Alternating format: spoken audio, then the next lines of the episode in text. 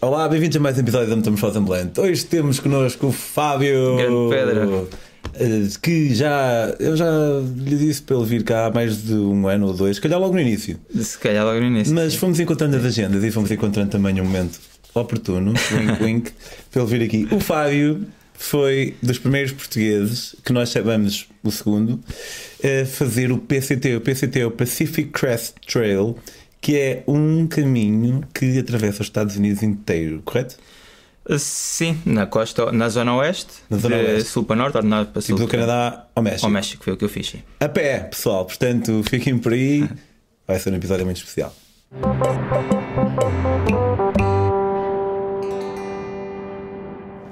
Olá, Fábio. Olá Pedro, obrigado pelo convite. Ah, fiz ter-te aqui. Muito bom. O que é que te. Sabes que eu, eu, eu pensei. Porque uma pessoa pensa, não é? Uma Sim, pessoa vê muitas muito. coisas e, e as ideias surgem. E hum, eu confesso que uma vez senti-me bastante atraído em fazer também um caminho destes, que era o Appalachian Trail. O Appalachian Trail, conhece bem, faz parte do Triple Crown, que é o PCT, o Appalachian Trail e o CDT. E as pessoas que fazem os três são a Triple Crown. Ok. São tipo famosas. Mas acabei por não fazer, acabei por decidir eh, fazer a minha viagem da, da, da América Central. Ok. Hum, epá, não me arrependo, na medida em que uma pessoa também nunca vai sabendo daquela realidade al- alternativa que nos podia ter acontecido. Mas eh, epá, acho que aquilo que me afastou era um bocado um- aquela ânsia de ver mais que um país. Hum, ao mesmo tempo, aquilo por que tu passaste, apesar de ter sido no mesmo país, também há- É muitas coisas. é muitas coisas Há e uma, uma experiência Sim. por si só vale, vale bem e tipo, investe. O pessoal diz que tem sempre o cuidado de dizer ah, inveja boa, não sei o quê. Eu suponho que Inveja está é sempre, suponho que está sempre implícito. Um, ok, mas o que, é que, que é que te deu na cabeça para te iniciares nesta, neste périplo? É sim, isso por acaso já é uma história antiga. Eu na altura nem viajava e um primo meu estávamos a jogar a bola lá no meu pátio e ele disse: Ainda aqui vê um artigo, eu descobri um caminho, isto foi em 2000 e pouco. O pessoal atravessa, os- atravessa os Estados Unidos a, a pé, longe da civilização, mal às costas, chega a uma vila a cada 4, 5, 6 dias. Eu fui ver e fiquei fascinado. Assim, pá, isto é gente doida. Ah, depois da minha vida, comecei a entrar nas viagens, comecei a viajar, fiz algumas viagens, comecei a trabalhar em viagens, até que pensei: quero fazer uma coisa diferente. E o PCT voltou assim do nada à minha cabeça. Mas entretanto já tinhas feito outras viagens Já grandes. tinha feito outras viagens, sim. A minha primeira viagem grande foi em 2014, 2015, tive 20 meses a viajar, em que fiz o meu primeiro livro e encontrei trabalho como líder de viagens. Fomos colegas da agência, Já, pois vamos, é verdade. da Wanderlust. E, hum, e depois pensei, não, agora quero fazer uma coisa diferente. Tentei em 2017, 2018, não consegui, tentei patrocínios, não consegui nada. Disse, vou desistir, em 2019 não vou tentar. O que é que aconteceu? Em 2019 fui. Ou seja, o empurrão, esse empurrãozinho que tiveste em 2019 que não tiveste no, noutros anos foi por causa dos patrocínios ou foi? Não, foi porque eu, felizmente, em 2018 correu muito bem em termos de trabalho, tive muito trabalho. Eh, Não precisei de patrocínios e olhei para o meu topo da lista o que é que eu quero mais fazer na vida que dependa só de mim. Obviamente, nada depende só de nós, mas algumas coisas, a grande maioritariamente, depende de nós. E o PCT estava no topo, então fui, tinha o dinheiro e fui. Porque o PCT e não os outros dois, o Triple Crown. Ah, porque se calhar ah, para ti o AT e não os outros dois, porque foi o PCT que, que o meu primo mostrou por acaso e foi o PCT que às vezes ia-me aparecendo na cabeça, só por isso. Ok. Ou seja, não posso ser que é melhor do que os outros, porque não fiz os outros, nem, nem, nem que é mais mítico, ou isso, pelo que eu percebi, são os três mesmo muito míticos. Então tu, tu antes de ir, eh, eu lembro só, quando eu fui para lá para a África, o meu pai chateava-me bué para eu eh, ir treinar para o parque da cidade de Valcâmara e eu pensei, não, mas eu posso treinar à medida que vou indo. Eh, tu quando começaste já tinhas alta forma, preparaste É, é, é uma boa pergunta. Há muitas pessoas, a forma ganha-se no caminho. É assim, o caminho são 4.269 km, 4 mil, 100 maratonas. Sim. E tu começas a andar e ao início há pessoas que andam 20 km. Eu conheci pessoas que eram praticamente obesas, não eram obesas, obesas, mas praticamente obesas e, e acabaram numa forma brutal. Ao início andavam 10 km, no fim andavam 40, 50 km. Eu, como faço desporto regularmente, eu gosto de correr, faço bodyboard desde os 14 anos, isso tudo. Sentia-me bem fisicamente. Os últimos dias fiz ali umas caminhadas maiores, 20 km na minha zona, que eu vivo ali ao pé da praia, monta, montes e isso, e eu ando muito por ali. E fui, mas sem realmente saber a dureza daquilo. Eu, eu nunca fiz, um- tinha feito trekkings de 7 dias na Índia coisas assim, mas eu nunca imaginava o que é que era andar, obviamente, 4 mil 4 mil e tal quilómetros. Portanto, que eu nem tinha uns ténis bons. Eu cheguei à América e comprei uns ténis de uma marca que eu não conhecia, que é a Oca. E foram muito bons. Usei 4 pares de ténis no caminho todo. Devia ter usado 15, 5. Porque supostamente é Gastam-se rápido. Eles têm vida, quilómetros. Sim, 900 mil quilómetros. E o último par, os quartos, eu usei quase 2 mil quilómetros e foi a única vez que eu tive dores a sério. Porque o meu corpo, o caminho todo, eu raramente senti dor.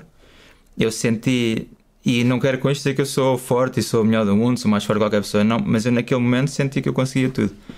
Ou seja, eu comecei a andar 30, 40 km, houve uma altura que fazia 50, 60 km, houve um dia que fiz 81 km e eu sentia cansaço a partir dos 55 km, por exemplo. E cansaço não é dor, é cansaço. Sentia-me cansado, mas continuava a andar. Deitava-me numa tenda, no meio da, da floresta, das montanhas ou isso, acordava 4, 5 horas depois e começava a andar sem dor. 4, 5 horas depois? Sim. Mas isso, era Muitas uma, vezes. isso era, uma, era uma noite de sonho normal ou isso era quando estavas particularmente cansado? Não, eu, eu dormia, era uma noite, a média se calhar por noite que eu dormia era 6 horas, sim. 6 horas. E, eu fazia, por exemplo, vamos falar 50 km num dia, mas é, é com, com acumulados, às vezes 1000 km, outras vezes 2000 km, porque eu chegava a estar nos 3000 metros, ia até aos 1000 e tal, voltava quase até aos 3000 metros, coisas assim no mesmo dia. Estava isto, por exemplo, no centro da Califórnia, que é as Serras, ou quando estava em Washington, que foi dos sítios mais bonitos do mundo que eu já vi. Washington, Sim, Washington no estado. o Estado, No claro, estado. claro. E pá, ali a fronteira com o Canadá, que é onde começa. Ah, muitas pessoas tentam fazer o caminho e grande parte, 90%, começa do México para o Canadá.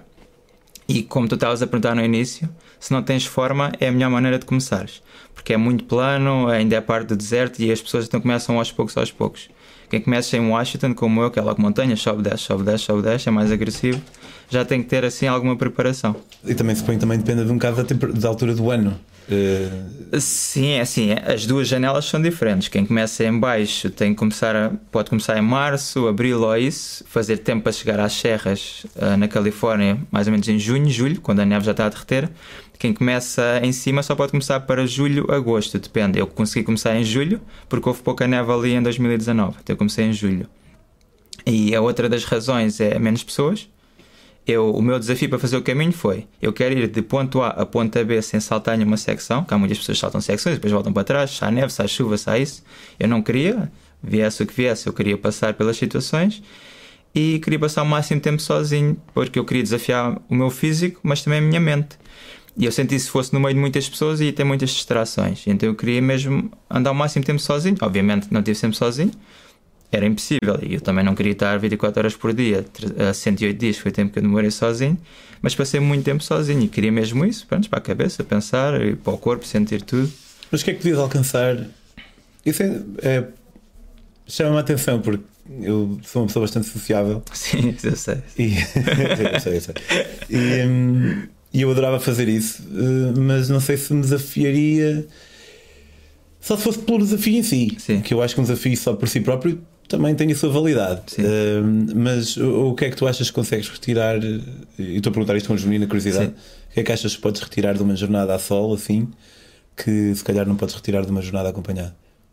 Eu acho que a sol é. Eu digo sempre que isto para mim foi mais do que uma viagem, foi quase uma masterclass sobre o meu corpo e sobre a minha mente.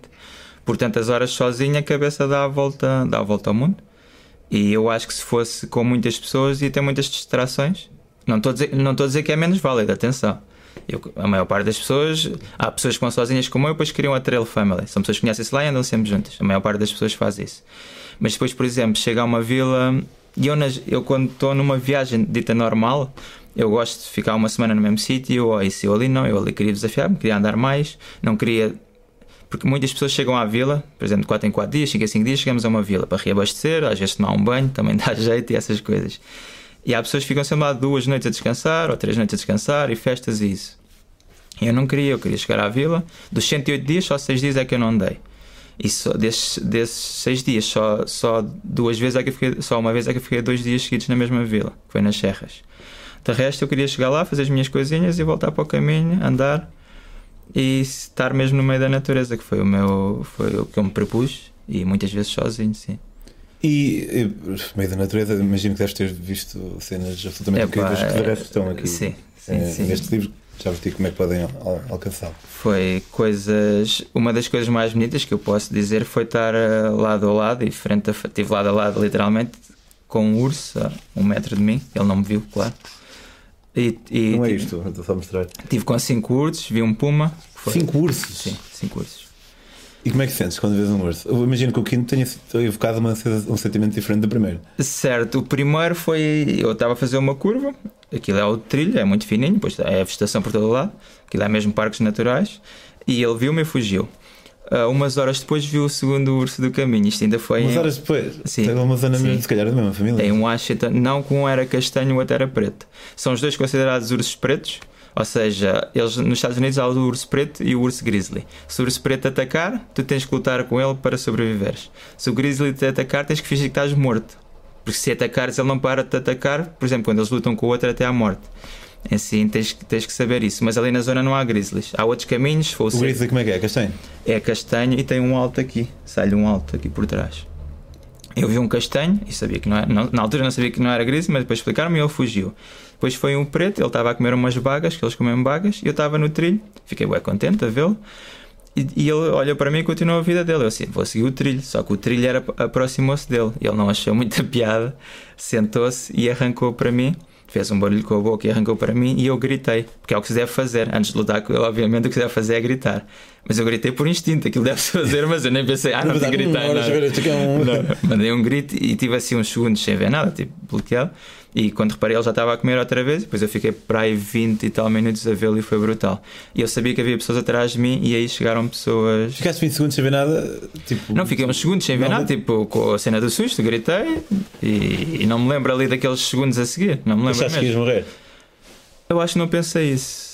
Eu acho que não pensei isso. E, e- e não posso dizer, eu gritei isso, mas não posso dizer que tive realmente medo. Se eu pronto, posso contar a história do Puma a, a seguir, que aí foi onde eu tive realmente medo.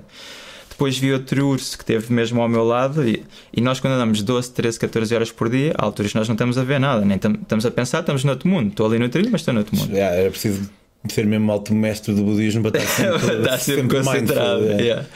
E eu ouvi um barulho, e como já disse, o trilho é muito liso. Olhei para o lado e tinha aqui um- uma cena de pelo ao lado da cara, mesmo.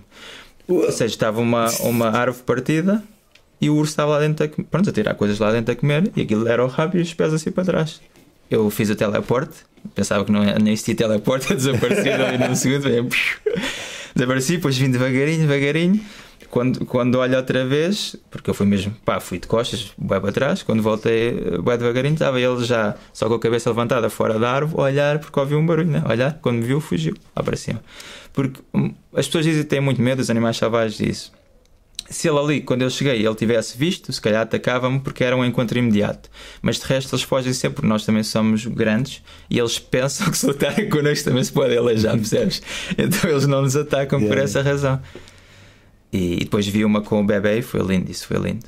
Uau. É, com o bebê, o bebê viu-me. Eu, eu às vezes quando estou a subir, eu grito, mesmo a correr, isso grito é para ganhar às vezes a motivação. A pessoa está cansada e digo, ah, vamos, bora! Assim. E eu acabei de subir um monte a fazer a curva e grito, bora! E quando olho para a frente só vejo é o, o ursinho pequenino a ir, a mãe em pé numa árvore, porque eles estavam a comer da árvore, olha para mim, tipo traumatizado, o que é que este gajo está aqui a fazer? Sai, vai para o trilho, olha para mim e corre para o lado do filho, super tranquilo também. Uau. E foi uma sensação, tipo, parece que sentes o corpo todo a vibrar. É... Porque eu adoro, eu não gosto de zoos e não gosto de circos, acho que os animais não devem lá estar. Não gosto de pássaros em gaiolas, aquários pequeninos, acho que não tem lógica, não é? E isto não tem nada a ser vegetariano, mas não é por aí. Acho que as pessoas, quem come carne, na boa, podem estar a comer um bife, não fico chateado e acho que até é normal.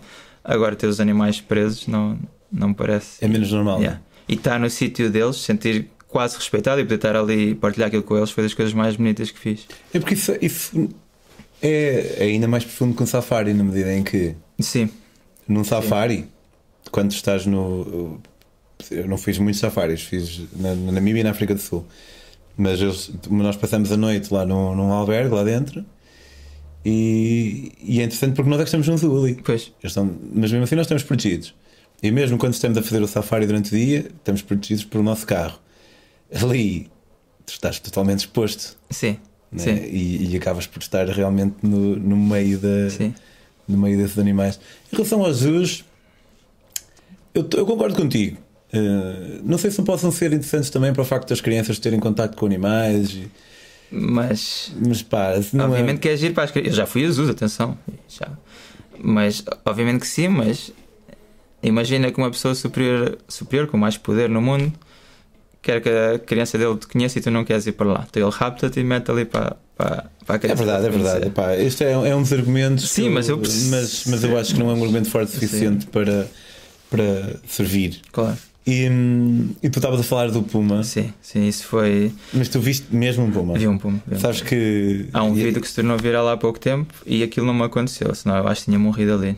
Foi um puma, foi atrás de uma pessoa durante 6 minutos. Eu vi, eu Viste? vi esse vídeo. E, e eu vi aquilo, eu vi o puma de noite. Eu, era- go away, go, era- yeah. eu- eu- eu- Yeah. Fuck. E, tu- Yeah. e eu percebi tudo o que se passou ali, depois vi a entrevista do gajo, porque o Puma, às vezes, nesse vídeo, o Puma às vezes mandava-se mesmo assim com as duas patas. Sim. Isso era quando o gajo se baixava para tentar apanhar uma pedra. Porque quando vês um Puma, o que é que deves fazer? Deves levantar os braços, falar alto, ah, mandar pedras e paus para ele fugir e nunca te baixares nem estás ao nível dele. E nunca correr. Nunca correr. Pois, essa, essa última, Sim, acho que era a única que eu correr, sabia. yeah. E se ele, se ele se mandar a ti, nunca virar as coisas, pronto, lutar com ele, é o que se deve fazer. Mais uma vez, obviamente que uma Boa pessoa é esquartejada no segundo. Mas pronto, é isso. Então sempre que o gajo baixava, ele mandava-se.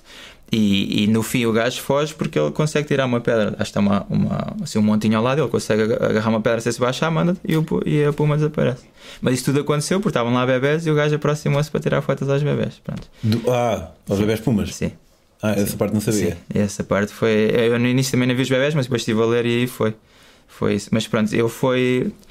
É assim, o caminho, tu andas muitas horas no meio da floresta e tu no caminho podes acampar onde quiseres. A lei é não estragar nada. Ou seja, se aquilo tem uma vegetação grande, não vais estragar a vegetação, vai para lá a tua tenda. Sempre que encontrares um sítio onde não haja vegetação e seja plano, metes lá a tua tenda. E houve uma altura que eu estava a andar, o sol começou-se a pôr e eu não encontrava nada. E eu no meio da floresta, sem luz, eu já pensei, já as pernas a tremer, a andar bem rápido, a tentar encontrar um sítio para acampar. Acampei lá em cima de uns paus, todo torto, e eu assim, epá, mas foi fixe andar à noite. Sentes tudo e vês olhos, viados a passar, mochos e essas. Epá, é lindo, é lindo. Eu fiquei fascinado com aquilo, assim, quero andar Eu mais Estou à fascinado noite. a ouvir. Diz? Estou fascinado a te ouvir, Epá, parece mesmo incrível. é, é, é mesmo muito bom. E depois houve uma altura que eu comecei a andar à noite. E era lindo. Ao início ia a cantar, porque quando andas sozinho, mesmo durante o dia, há pessoas que vão a cantar, a falar alto. Que é Porque devem? se- os ursos e os pumas, eles normalmente afastam-se do barulho. Eles afastam-se. E então as pessoas vão assim. E eu, ao início, à noite, já ia confiante, mas ainda tinha algum medo. Então ia a cantar. Até que houve um dia, 10 e meia da noite, houve uma altura que eu deixei de montar a tenda à noite, dormia no chão, punha o colchãozinho no chão, uh, saco de cama e ficava na rua. Houve uma vez tive coiotes, não foi en- encostado a mim, obviamente, mas sim dos dois lados, ouvia eles, eles a uivar, pá, uma sensação linda. E, e a andar, subo, já na parte do deserto, no sul da Califórnia, já quase no fim, faltava para aí 500 km a isso. Uh, faço uma curva mais uma vez e estava uns olhos a brilhar mesmo no meio do caminho, sentado. Estava um animal sentado e eu levava só a lanterna na cabeça e pensei, pá, aquilo é um puma. Um Puma Mountain Lion. É Também. um mountain lion, sim. Tirei, parece quase uma leoa. Yeah, é isso, Pá, é. aquilo é bué da grande. Da grande. Tirei o telemóvel do bolso, apontei a lanterna e era um puma. Fiquei. Quantos metros, mais ou menos? Diz? Quantos metros, mais ou menos? 10, 15, porque aquilo era, aquilo era um monte e eu estava a andar assim à volta. E então eu fiz a curva, aquilo era uma reta pequenina e curva outra vez. 10, 15, ali sentado. E o meu coração disparou, fiquei com medo, acho eu. Mas pronto, ali consegui manter a calma e falei para ele: Puma, deixa-me passar. assim mesmo, tranquilo. 14 Puma, blá, blá. E pá, aquilo foi segundos. Levantou-se e, e desapareceu. E desapareceu no meio da vegetação e nem ouvi a vegetação. Já o Puma caça à noite, normalmente caça pelas costas. Puma é um gato. Pronto. E quando ele desapareceu, fiquei aterrorizado. Foi se calhar as vezes que eu tive mais medo na vida. Eu tinha pensado andar se calhar até à meia-noite, encontrei um sítio para acampar, tive entre 30 a 40 minutos em pé, com mal às costas, a olhar para todo lado, olhar para todo lado, olhar para todo lado. Parecia que estava a ver barulhos em todo lado à minha volta. Montei a tenda em meio segundo. Aquilo, quando tirei a mala, tirei a mala, já estava a tenda montada. Os, os felinos não. é- Eu vi alguns, não sei se é verdade, que se nós estivermos dentro de uma tenda, os felinos já não investem, não é? É o que dizem, sim, não há, não há coisas de ataques a tendas. Não sei, pá, ele ia lá com uma unhinha e rasgava aquilo, obviamente. Mas normalmente não acontece nada, não. E, e pronto, fui para dentro da tenda e o giro era que as últimas noites eu não andava a dormir na rua, como eu disse. Ali montei a tenda e ainda montei a capa da chuva. E se eu tivesse mais coisas, punha por cima e, e coisa. Uh, como eu disse, ando muito à noite. Nesse dia acordei às 5 da manhã, era de noite, e eu pensei para mim: ah, hoje vou ficar e só sai quando for dia. O psicológico logo a pensar, né? Obviamente não consegui sair à noite. Acordei, na boa, cheguei a uma vila nesse dia, estava lá num cafezinho e um senhor: Estás a fazer o PCT? Eu estou. Cuidado que eu ontem estava aí a correr e vi uma pegada de puma como eu nunca tinha visto tão grande. Eu assim: Olha, eu vi um puma ontem e aquilo foi. E depois saí da vila, continuei a andar o sol começa-se a pôr, eu sem pensar no puma, as minhas pernas começaram a tremer. Automático. Sério, tu estavas tipo stress? Yeah, automático. Durante uma semana não conseguia andar à noite, acordava de noite, não saía de atender até esse dia, o sol começava-se a pôr, começava a tremer, até que eu passei-me comigo e disse: Fábio, ele foi-se embora, ele foi fixe, deixa-te andar ali, tens que andar. E depois comecei a andar, mas ia aos gritos. Tipo, pá, pessoal, eu tenho a certeza que o pessoal a 500 km ouvia-me aos gritos a cantar. yeah. Até imaginei os pumas todos juntos a imaginar, pá, vamos despachar este gajo, que isto não dá, este barulho todo não, não Eu sei que é suposto afastar-nos os gritos, mas, mas isto está, é a ser demais. A sério, é mesmo. Obriguei-me a mim a andar, porque eu percebo a parte do medo, mas se eu queria andar à noite, isso ele, ele não me fez nada, nem ameaçou. Se fosse como esse vídeo que estás a falar, eu acho que tinha desmaiado, eu tinha morrido ali, né? Porque era de noite, ainda era mais difícil. E ele não fez nada, eu falei, ele basou, tranquilo, deixa-me lá, passa. Também estava muito magrinho já. É engraçado porque tipo, uma das minhas histórias mais engraçadas que o pessoal gosta de ouvir é sobre uma vez em que eu achava que tinha a visto pantera, uma, pantera, mas vai ver não era nada uma pantera. Sim. Mas para ti foi mesmo. Eu vi, sim, sim. Para ti eu foi vi, mesmo. Eu, Epá, é, é... eu curto, só me aconteceu duas vezes. Uh, o sentimento de um gajo achar que vai morrer. Sim. Eu acho que nós não devemos fazer de propósito para nos metermos nessa situação porque podemos Pois, mesmo morrer. Pode né? acontecer. Mas eh, quando acontece e depois um gajo sobrevive, é tipo. No teu caso, se calhar não foi tão fixe porque tiveste uma espécie de stress pós-traumático. Lá está, Sim. como, Mas eu aí não acho. houve nenhum momento em que tu sentiste tipo. Ah, né? Yeah, Se não. calhar mesmo quando estavas na Sim. tenda estavas tipo, e caralho. Mas as duas vezes na vida que eu se calhar pensei que. Eu, na- eu, tive, eu fiquei aterrorizado, mas não pensei na morte aí. E houve uma vez que eu pensei na morte e também fiquei com o stress pós-traumático durante várias, várias, vários meses. Algo da Foi outra uma viagem de avião. Turbulência. Sim, mas aquilo parecia um touro mecânico. E era pessoas a chorar, pessoas aos gritos e isso tudo. Tanto que eu estava a viajar, fiz uma viagem longa e eu estava. Eu, eu cheguei à Índia pela segunda vez nessa viagem e imaginei voltar para Portugal por terra. A sério? Sério. Ok, ok. No, no PCT, uma cena mais, mais pragmática, mas numa viagem nos Estados Unidos acho que é imperativo uma pessoa pensar nisso. Acabaste por gastar muito dinheiro, em que é que gastavas mais? Sim. Dá para fazer com menos? Geralmente faz com mais? É assim, isso é como em tudo na vida, né? Tu podes fazer uma viagem à volta do mundo e gastar pouco, podes fazer uma viagem e gastar rios de dinheiro. Cada um faz o que quer, dá para tudo. Mas nos Estados Unidos, sendo um bocadinho mais caro, gastas mais. Eu posso dizer que por mês gastei à volta de 800, 900 euros. 90% deste dinheiro era comer. Porque eu, eu tornei-me um animal a comer e grande parte das pessoas tornaram-se animais a comer. Eu lembro-me de ir a, a um buffet quando cheguei à vila e estar 3 horas a comer e só parei de comer porque eles fecharam o buffet, que era só 3 horas. E comecei a andar a meia hora depois de ter comido durante 3 horas, como se não tivesse comido. Ou seja, não estava cheio de fome, mas não me senti. Em casa nós comemos uma hora, não conseguimos mexer, né? Eu comecei a andar, super tranquilo da vida. Eu comecei o caminho com 74 kg, cheguei a ter 61. 61? Sim. E tu tens para aí 1,85m, não é? Yeah, tenho 1,85. Eu tinha os ossos aqui de lado em sangue, as costas em sangue da, da mala, da mala russa. Quanto peso levavas? As pessoas perguntam-me isso, eu nunca quis saber bem porque achei aquilo um exagero. Eu conheci pessoas que cortavam a escova de dentes para pesar menos meia grama. Já vi falar nisso. Uma vez no mercado eu estava a comprar para voltar mais 4 ou 5 dias para o caminho e comprei uma lata de, de pesco porque eu sou viciado em fruta. O meu nome no caminho era Juicy Fruit porque eu tinha uma camisa com ananás e melancias e um chapéu com ananás e cada um dá nomes aos outros, então me chamaram-me Juicy Fruit. E houve pessoal que estava a fazer também o caminho e começou a mandar: Tu vais levar isto, tu és doido. Eu assim: Vou, então, quero comer. Ah, então, mas isso é muito pesado, a menos tirar água. Eu assim: Não, para já a água tem calorias, aquele líquido lá, e eu, eu quero comer. E o pessoal corta as fitas da mala, isso para ser. Ou seja, eu nunca pensei. Obviamente, tinha, a minha tenda era leve, o meu saco de cama aí também se pode gastar algum dinheiro. A tenda já tinha há muito tempo, mas foi quase 300 euros, posso dizer. O saco A de cama- tenda? Sim. Sim. Porque assim, bom. eu estive em tempestades, estive no meio de duas tempestades fortes, ventania gigante, trovoada, camarinha, isso tudo. Chuva. Sim, sim. As primeiras duas semanas eu senti-me miserável por teve quase todos os dias a chover. E mais uma vez eu digo se eu tivesse com pessoas que já tinha sido mais fácil, eu conheci pessoas que saíram do caminho até parar de chover e depois voltaram ao caminho. E a minha coisa era ir de ponto A a ponto B e, e não, não sair de nada disto, está lá no meio. Mas houve dias que eu cheguei à tenda, a tenda eu montar a tenda à chuva, todo molhado, eu lá dentro a pensar. Os meus amigos pensam que eu estou aqui a divertir-me, estou aqui traumatizado. Acordava de manhã, calçava os ténis molhados, desmontava a tenda à chuva e não parava. Houve se calhar 3, 4 dias na viagem toda que eu não, não comi nada durante o dia todo. Porque as minhas mãos estavam brancas e houve um dia que tive, durante 3 dias, tive o dedo mindinho do pé esquerdo congelado. Congelado como? Estava roxo, de sem, sem coisa, sem, Sem sangue. sem, sim, sem sensibilidade, sem nada.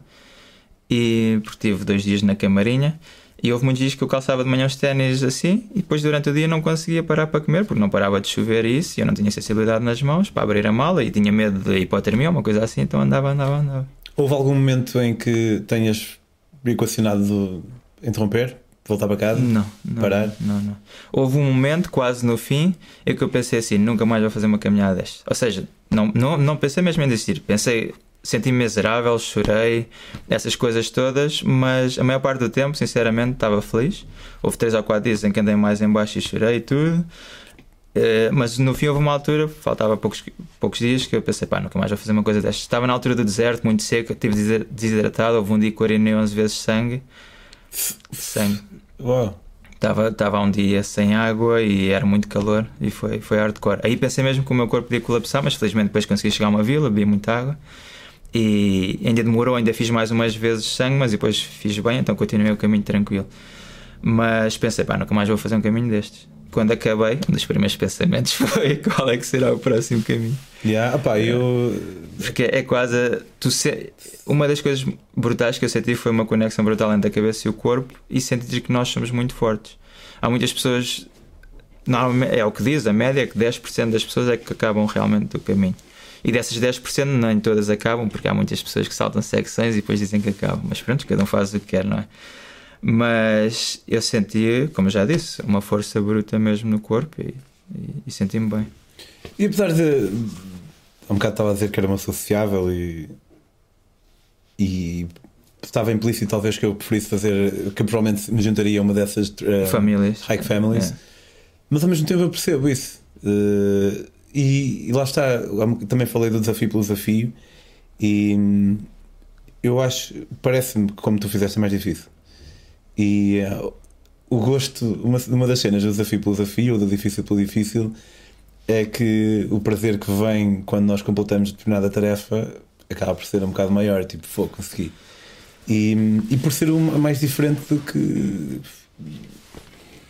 do que tudo o resto, tudo o resto que uma pessoa conhece, tipo, não sei como é que é andar 100 dias praticamente sozinho.